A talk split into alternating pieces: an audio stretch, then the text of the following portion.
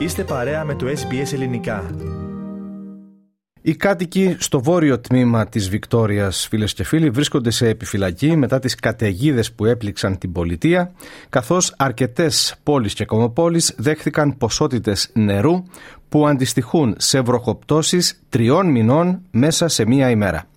Χθες εκδόθηκαν εντολές επίγουσας εκένωσης σε τμήματα των περιοχών Γέα, Σίμο και Ρότσεστερ, ενώ προειδοποιήσεις για πλημμύρες κάλυψαν το μεγαλύτερο μέρος της πολιτείας.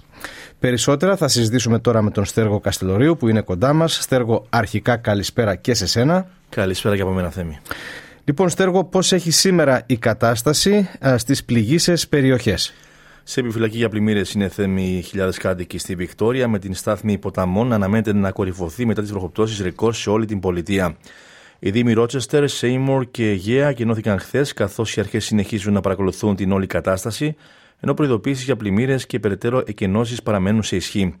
Σπίτια και επιχειρήσεις έχουν πλημμυρίσει, ενώ οι κοινότητες έχουν απομονωθεί μετά τις καταιγίδες που έμπληξαν τμήματα της πολιτείας.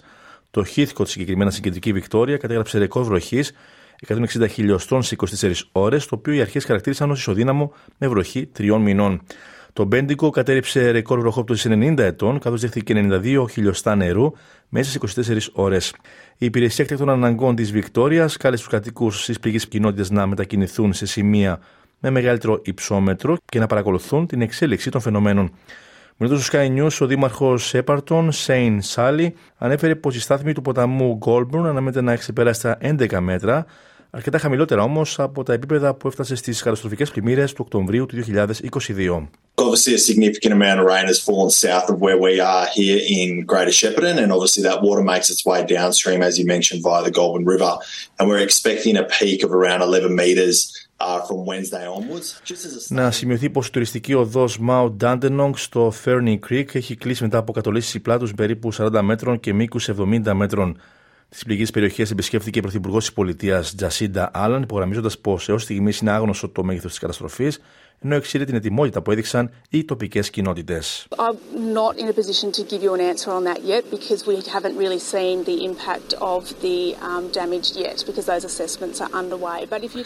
Να έρθουμε τώρα στέργο στην ηρωική ενέργεια ενός άντρα που έπεσε σε ορμητικά νερά για να σώσει ηλικιωμένη, το όχημα της οποίας είχε παρασυρθεί από χήμαρο. Πολλά οχήματα θέμη παρασύρθηκαν από τα ορμητικά ύδατα στο Έλμορ της κεντρικής Βικτόριας χθες βράδυ, συμπεριλαμβανομένου ενός αυτοκινήτου μιας 74χρονη γυναίκας.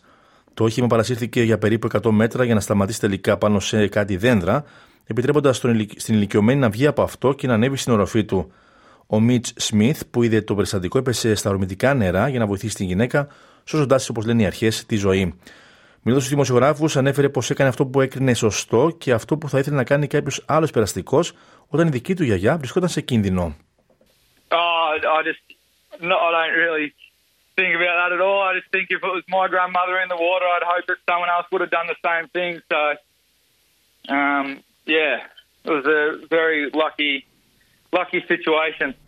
Και να ολοκληρώσουμε στέργο με τις ισχυρές καταιγίδες που προκάλεσαν πλημμύρες σήμερα το πρωί στο Ipswich, το Logan και το Scenic Rim της Κουίνσλανδης.